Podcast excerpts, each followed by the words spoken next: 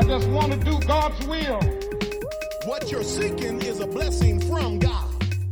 You must expect a miracle. You have the power of choice. Believe on the Lord Jesus Christ. Welcome to Life Today Live. Happy Monday out there. Hope you had a great weekend. Uh, how are things going for you? Your relationships good with your spouse, your kids, your neighbors, your coworkers, all the horizontal things working for you. How about your vertical relationship? We're going to talk about some of that today. My guest is Dr. Deb Waterbury. Uh, she's the author of numerous books, including the one we'll be discussing a bit today.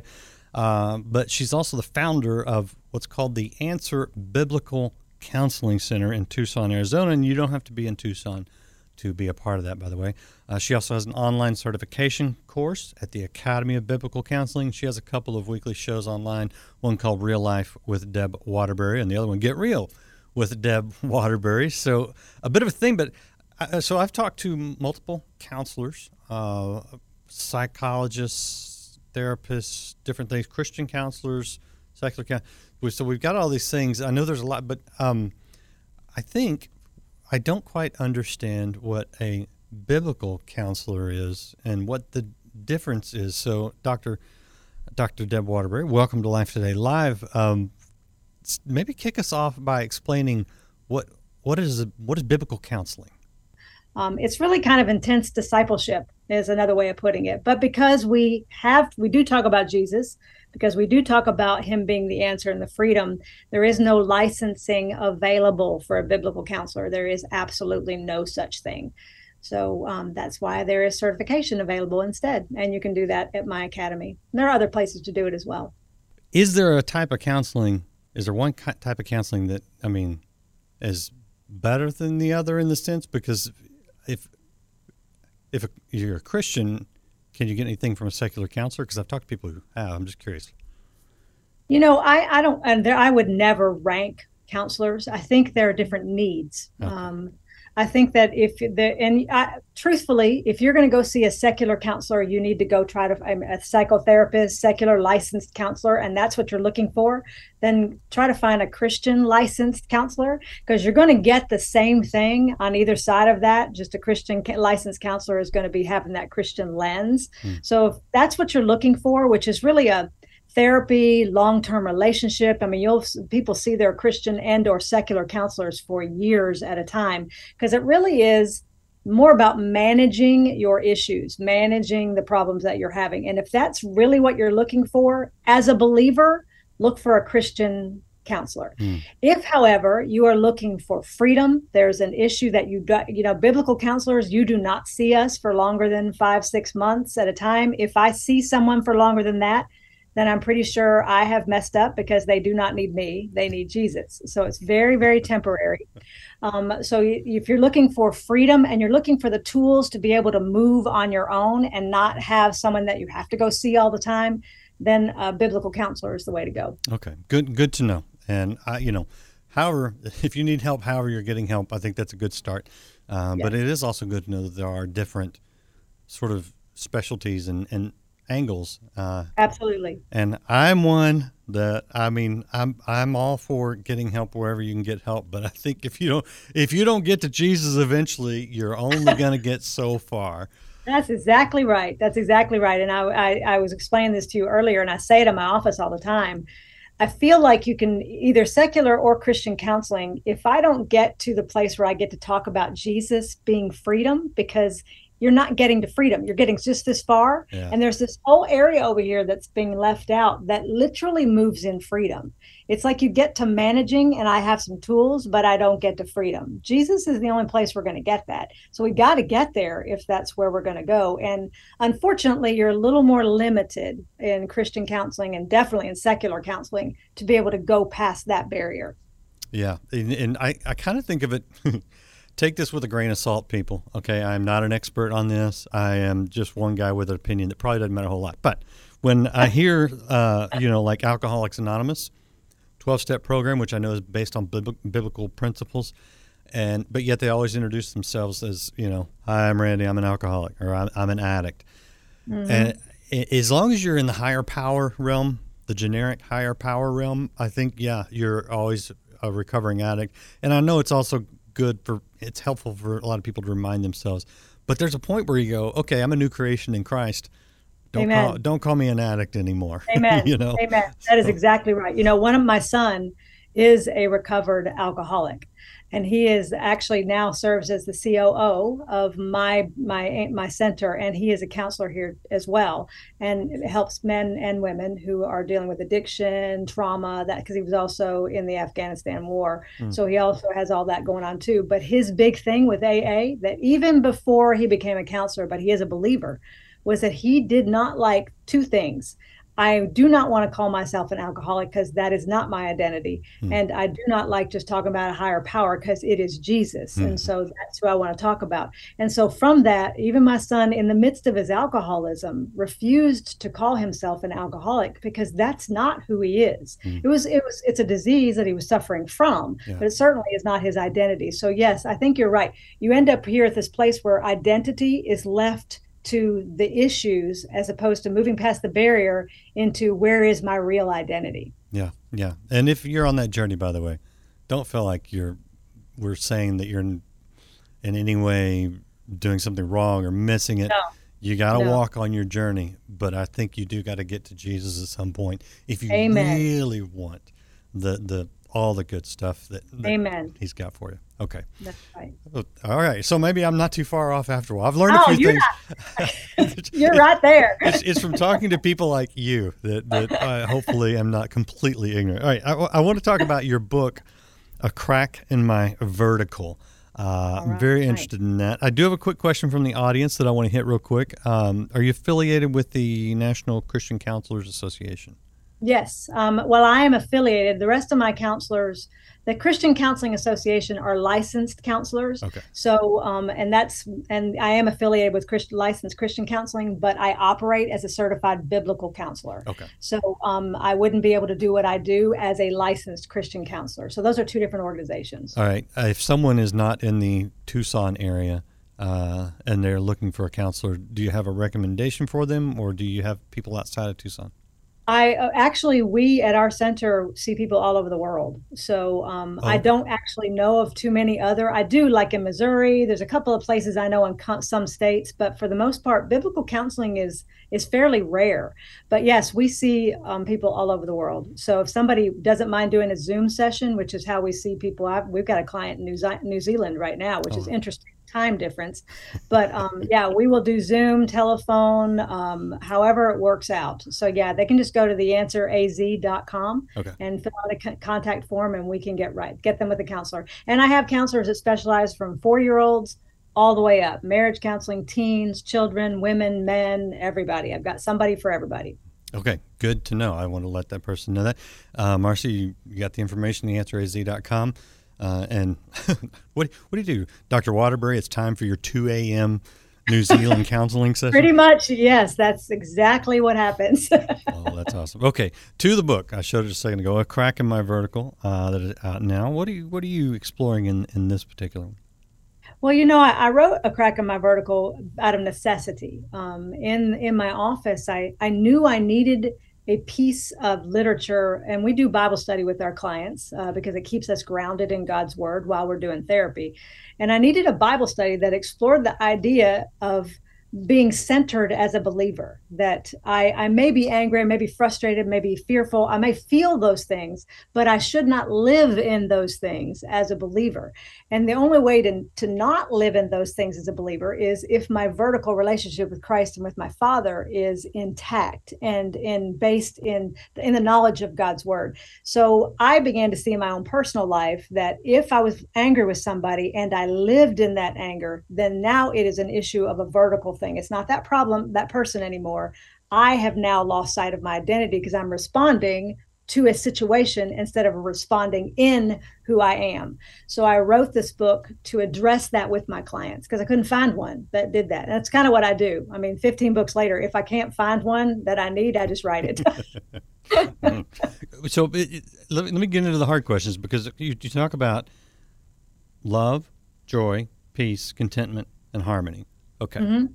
If, say, and I'm, I'm not, this is hypothetical, if I am in a marriage where I have, uh, I don't know, an abusive, addicted, alcoholic spouse, hmm it, there goes all harmony in that relationship. Uh, you're probably not very content with that. It's hard to love them. Uh, not a lot of peace in that house, and it can be pretty miserable. How is that my fault, and with my you know my relationship with God, and not the fault of that spouse? That's very, that's a great question. You just pretty much gave me what half my clients are going through right now. so you know there is a um, first off, no nobody stays in an abusive relationship. If you're physically abused, um, we tell you get out, and we have all kinds of sources that will send people to. We don't want anybody in an abusive relationship. However, there is a place, even in the midst of the most dire circumstances, that I can still be at peace in a peaceless environment. I can still be living in a state of love in a loveless environment because if I'm fully focused on Christ, and it's not about being your fault, it's about refocusing. So if I'm married to an alcoholic and he's not abusing me physically, alcoholic, but he says mean things, you know, he's, there's no joy in the mm. relationship, I can either allow my spouse's brokenness to affect me and cause me to live in his brokenness or I can see his brokenness for what it is and I'm over here living in what who I am in the peace, love, joy, contentment and harmony that is available in Christ. That doesn't mean my house is that and it certainly doesn't mean that I'm not going to feel all those things occasionally, but I can live in an undercurrent, almost like a baseline because I'm so secure over here. And if I cannot move to that, then I need to go back to my father and look at him. When I was writing this book and asking the Lord, Father, how can I feel love when I don't feel loved? How can I love someone who's not lovable? How can I do those things? God never told me how to do that. He kept pointing me back to himself and showing him how much showing me how much he loved me. Mm. When I asked him about where I can find peace, he didn't tell me how to do that. He showed me his peace. So everything was about God going, no, no, no, look at me. I need you to look at me. Forget this. It's, it's kind of like when you have a child, you know, and he's having a meltdown and you know there's nothing you can do because they are just melting down. I remember I would do this to my boys. I would take their little faces in my hands and go, No, no, baby, just look at me. Look at mama. Just look at me. And I feel like that's what God does whenever I'm being lost in someone else's brokenness. And He's going, No, no, no, Deb, look at me. I just need you to look at me. And then I can get back to my centered place. That um, that sounds great, it's not easy. and that's my question: is is is how hard is it for people, and and what are the biggest things that get them past past that hump that that gets them to the other side where they can actually do that? Mm, it's it, and again, I please let me stress, not easy. It's simple, but it's not easy. Not complicated, but very difficult. And and truthfully, I mean, I don't think on this side of glory we're ever going to do it perfectly. Um, I have good days and bad days. Sometimes I respond to my husband wrong, and sometimes I don't. Sometimes I remember who I am, and sometimes I just get lost in the situation, and I have to remind myself to bring myself back. The good thing is, and the more you do this, and this is what I show my clients in the office, is this is not a you know magic pixie dust. I'm going to show you something. I'm going to give you a tool, and you're going to be able to go out and do go do it. This is practicing and breaking habitual thoughts. And it literally goes back to instead of this, I'm going to do this. And you're not going to do that at first. And, you know, I, I read this beautiful quote the other day that said the measure of a person's spiritual maturity is not how many times he falls it is how quickly he realizes that he fell. And i love that because it goes straight into what i'm talking about right now. I'm I, it's not that i do this often very well but the closer i get to my relationship being vertical the way it's supposed to Mm. there's less time where i go oh darn it i just did it again. Oh darn it i just did it again. There's less time for that. So i mean it's a lifelong practice but if you don't know it you don't know to go to it. Yeah, and the proverb says it's it's not how many times you fall, it's how many times you get up.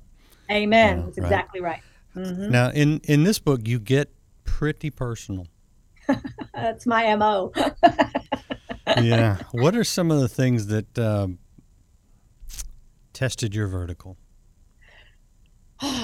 My identity was, you know, this is the second book in a trilogy of books of, of kind of Christian self help books. Um, the first one was The Lies That Bind and the Truth That Sets You Free. And that was a book about identity. Um, that was obviously what did it for me. Became a believer when I was 11. I was sexually molested by some boys when I was 12. And then all my identity went away. And for the next 28, 29 years, I was lost to trying to find a way to feel better.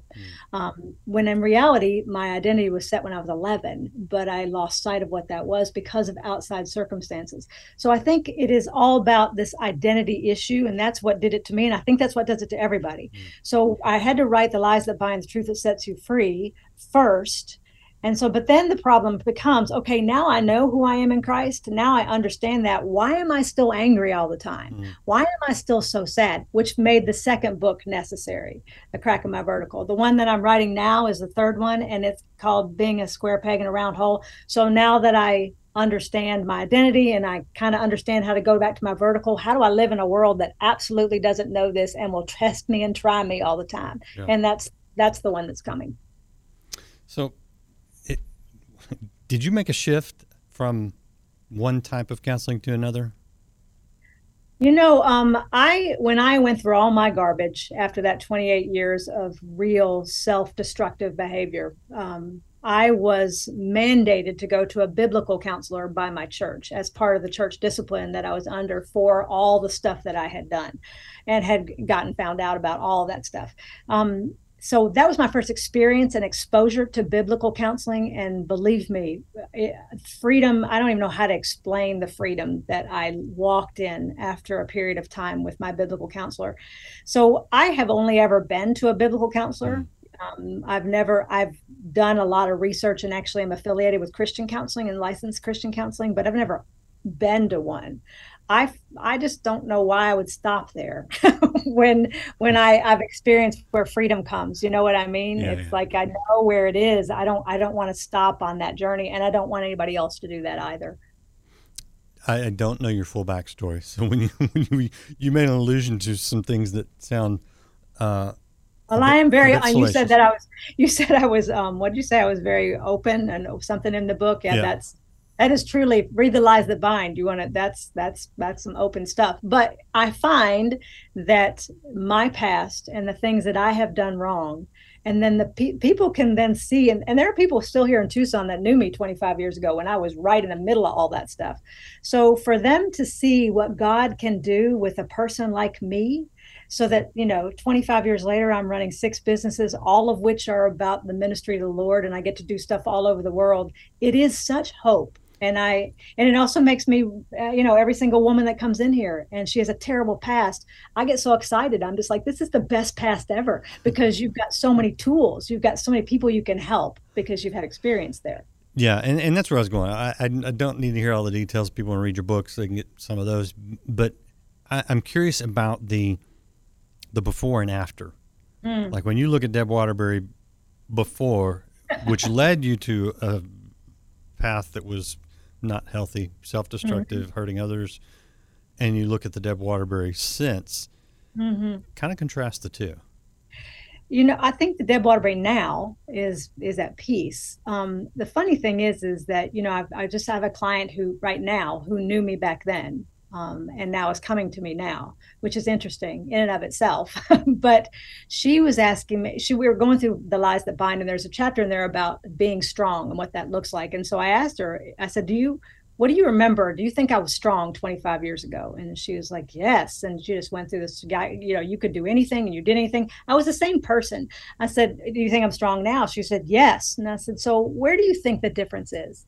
And of course, she wouldn't know because what she saw was I was good at hiding all the stuff that was happening. So people would have seen the same, you know, loudmouth, obnoxious woman that I am now. and believe me, I am. And I know that. And I was the same then as I am now. It's just I do it now from the safety of my father's lap. I mean, I really feel like that's where I am now. Whereas there, Deb was standing there trying to juggle everything on her shoulders, and that eventually all fell down. Um, I'm just at peace now. I think that's the difference. But from the outside, you might not notice. because I'm still loud. you, the, thing, the thing is, is, is we're all good at presenting that external. Mm-hmm. And you know, the, you, if Especially the in the church community. Ooh, we're good at it at church. in church, yeah, and and any place where there's a little bit of I think external pressure to you know, but it's it's the inside that. I mean that's that's what Jesus cares about the most, Yes. and that's Well, what eventually comes to the surface. Yep. And I was miserable, miserable. Uh, I mean, miserable. I can't even describe the misery that I was in. So much so that when everything I had been doing was found out, I felt utter relief, even though my life was over. Like literally, I was about to lose almost everything because of my own behavior. Um, I remember sitting on my couch and feeling like the weight of the world had just been lifted off because I no longer had to hide anything else. And so from that, the Lord could take me at my weakest, most destitute place and say, okay, little girl, are you ready to look at me now? Which I was at the end of my rope and I'm, and I said, sure, whatever. I got nothing else. And I, you know, it's not like God was, he just was going to wait patiently until I stopped thinking I was large and in charge. and, and then he literally brought me back to him. Um, it's a beautiful, beautiful story of redemption, but ba- man, was I a miserable person. I, I think where a lot of people get stuck is a little bit of what you alluded to, which is if if this comes out or if I tell people about Yes. this, it's going to ruin everything. Yes. And even though sort of subconsciously you kind of go, uh, you know, I could see some benefit maybe in it's just hard to do that. You, oh my goodness. nobody and wants. it's a big wants- lie. So what do you say to that person who is miserable right now, Mhm. but holding on to what little they have left Mm. out of fear or out of pride or whatever it is? How do you how do you get somebody to go, okay, look, let it all crash and burn so God can build it back in, in the That's right uh, way? it is a it's a difficult thing to do, but it really is. It's an illusion of control because you know I think I was in control and I wasn't. I was being controlled, but that whole you know making sure Peter doesn't know about Paul and Amy doesn't know about Susan and all the stuff and juggling the balls and spinning the plates and all the things that we do. We think we're in control when actually we're being controlled by these circumstances and these people and the desires that we have. Um, it is literally realizing it is an illusion of control and that you are being controlled. But I tell you this, and I'll be honest, uh, it is next to impossible to be the one to step up and say, "All right, I'm just going to talk about it," which is why we we need to be thankful that we have a God that loves us so much that He will do just as He said to Mordecai in the Book of Esther, "You have gone this far and no further." And at that point, he'll just say, All right, I'm going to have to let things crash and I'll be right here to catch you. And he'll do that, not out of punishment, ever, ever, ever, but because he loves us so very much. I'm working on a book um, about the idea of kingdom, which is all through the scripture, and and I've been struggling with a few concepts uh, in that, and just trying to you know get it right and not just come up with my idea and throw a verse in to back it up. I hate that approach. Um, and I go to church yesterday for the first time in weeks because I've been out of town. Or last week I was taking my daughter to the airport. She booked a flight right during church time, so I hadn't been in, I hadn't been in a while and my pastor was starting a new a nine month series on the kingdom. Holy cow. i looked at my wife and i said i can't even believe because on saturday i've been going through scriptures and writing down my questions and trying to you know like okay i gotta i gotta research this more and i got i want to go talk to another friend a theologian I'm like i got some questions for him.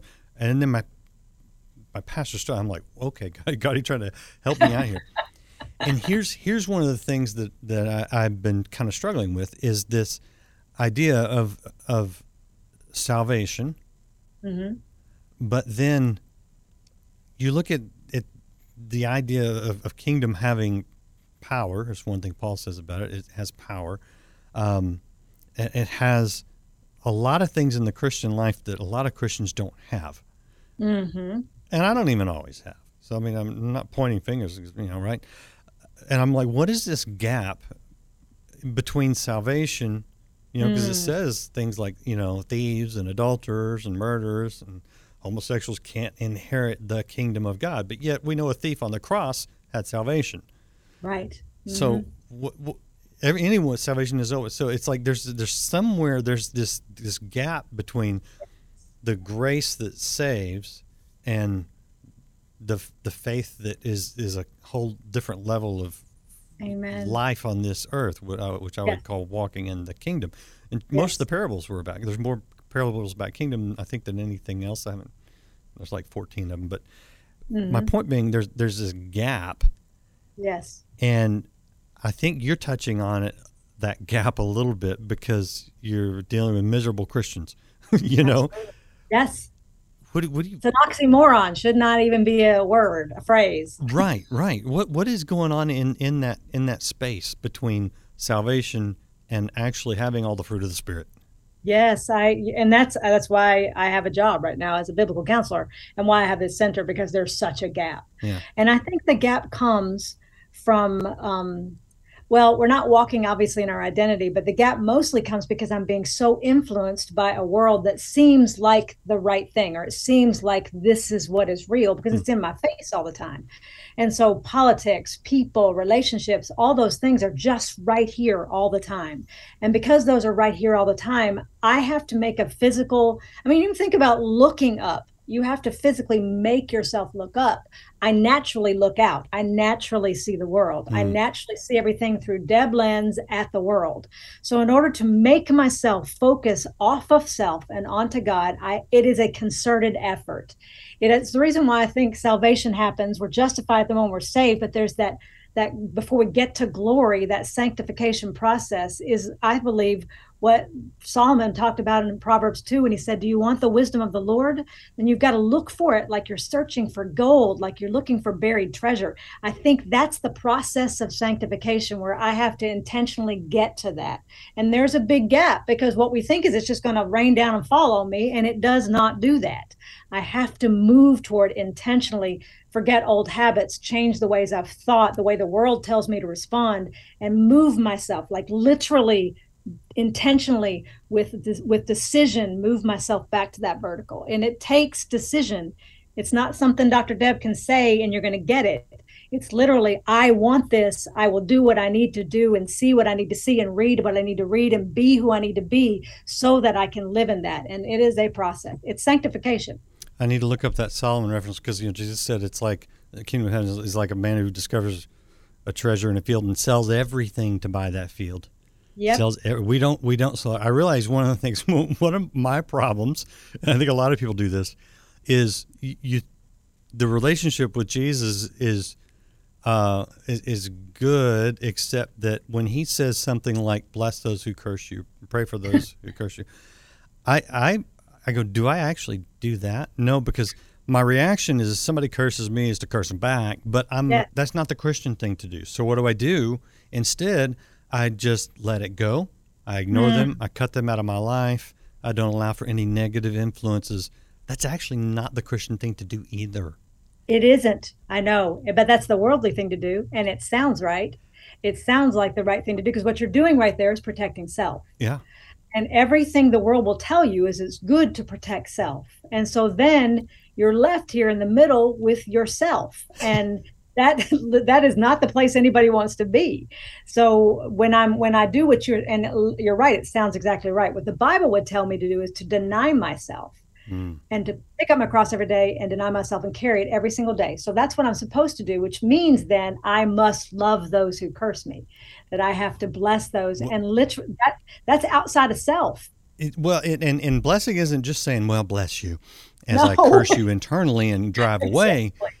It Right. means going out of your way to find a way to do something good for that person, praying to God for the best for that person. I don't I don't Absolutely. naturally do that, and frankly, I don't think I do that. And it makes me go, is is that gap between salvation and kingdom living my own disobedience, and I just don't realize it.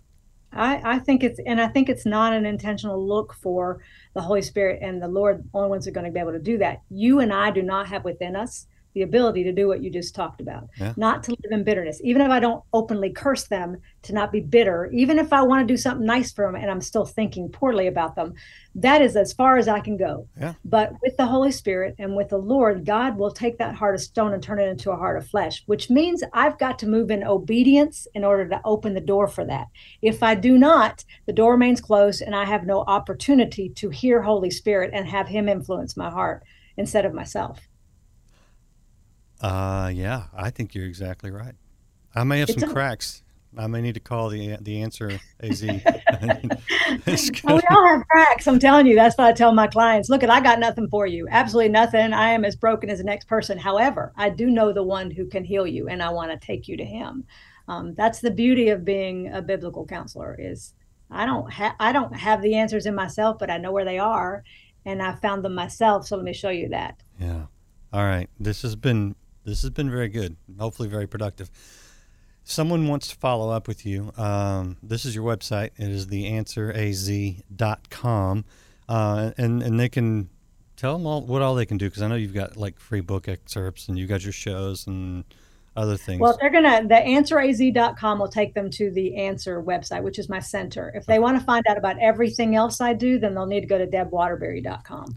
And Okay. debwaterbury.com will have all the links to the academy, to the answer, to my school in Africa, to my online stores, to my shows, to my books. Everything is at debwaterbury.com. so you're still doing the uh, the Africa thing, yeah? Oh yeah, my school is um we're just about to graduate our 10th class. Explain that because I, I, that is fascinating to me. And I'm finding your website. There it is. Yeah, it's a trade school for impoverished women. We teach them, uh, we don't, I don't even know how to sew. So it's not me that teaches them, but somebody at that school teaches them how to be a tailor. And in six months, they get tailoring um, education as well as education in accounting and business. So that at the end of six months, they get the machine that they've been sewing on and a starter kit. And then they go out and start their own businesses. And it's literally bringing entire villages out of poverty with, with just one woman and one machine in a little village, village and it brings commerce into the village. And everybody in the village ends up opening some kind of business and it just brings entire villages out. I mean it's amazing I what love it. one woman and one machine can do. I love it. Have you moved outside Malawi yet, or is that still primarily not yet. We're still looking to i need to build them a new school. So we're trying to raise money to build them a new school. And then we're working on getting them self-sustaining so that then i can use all the proceeds that i put there and open another school Love it. Uh, we got some people on the ground. I think they're on their way back from Angola now, but that kind of thing would work. In a lot of places, that kind of thing would work. very Oh, well. yes, yes, So very yes. cool. All right, this is debwaterbury.com. Looks just like this. Debwaterbury.com. It's in the chat as well if you're live. Uh, Deb, I want to give you the last words. Anything I missed? Anything you want to say before I let you go? It's been a very productive conversation, and I thank you for it. No, thank you so much for the time. You know, I, I think the only last thing I would say is is it's just really all about Jesus. And I know we've said that over and over again, but none of us have anything outside of my, our Savior. And the love He has for us is all about Him. It's not about us. It's about Him, and it's free and it's never ending and non-contingent. It's just a beautiful thing. We just got to tap into that and and remember what it means. Sounds like good news. yeah, it does. So- sounds like the, the best news ever. Dr. Deb Waterbury, thank you so much for being with us. Appreciate you. Oh, thank you for having me. And I appreciate all you guys out there watching, um, hanging through a little bit of tech at the top of it. I'm going to fix it on uh, hopefully on YouTube and definitely on a Rumble, so you can always check out a Rumble channel. But do check out Dr. Waterbury's latest book. Always. It's going to help you. Uh, and lots of great resources. DebWaterbury.com and theansweraz.com. And come back. We'll see you again tomorrow here on Life Today Live. To choose to bend our necks, to choose to bend our necks, and to choose to learn, to learn, to choose to learn, to choose to learn. It is always possible to do the will of God. Nobody can prevent you from doing the will of God.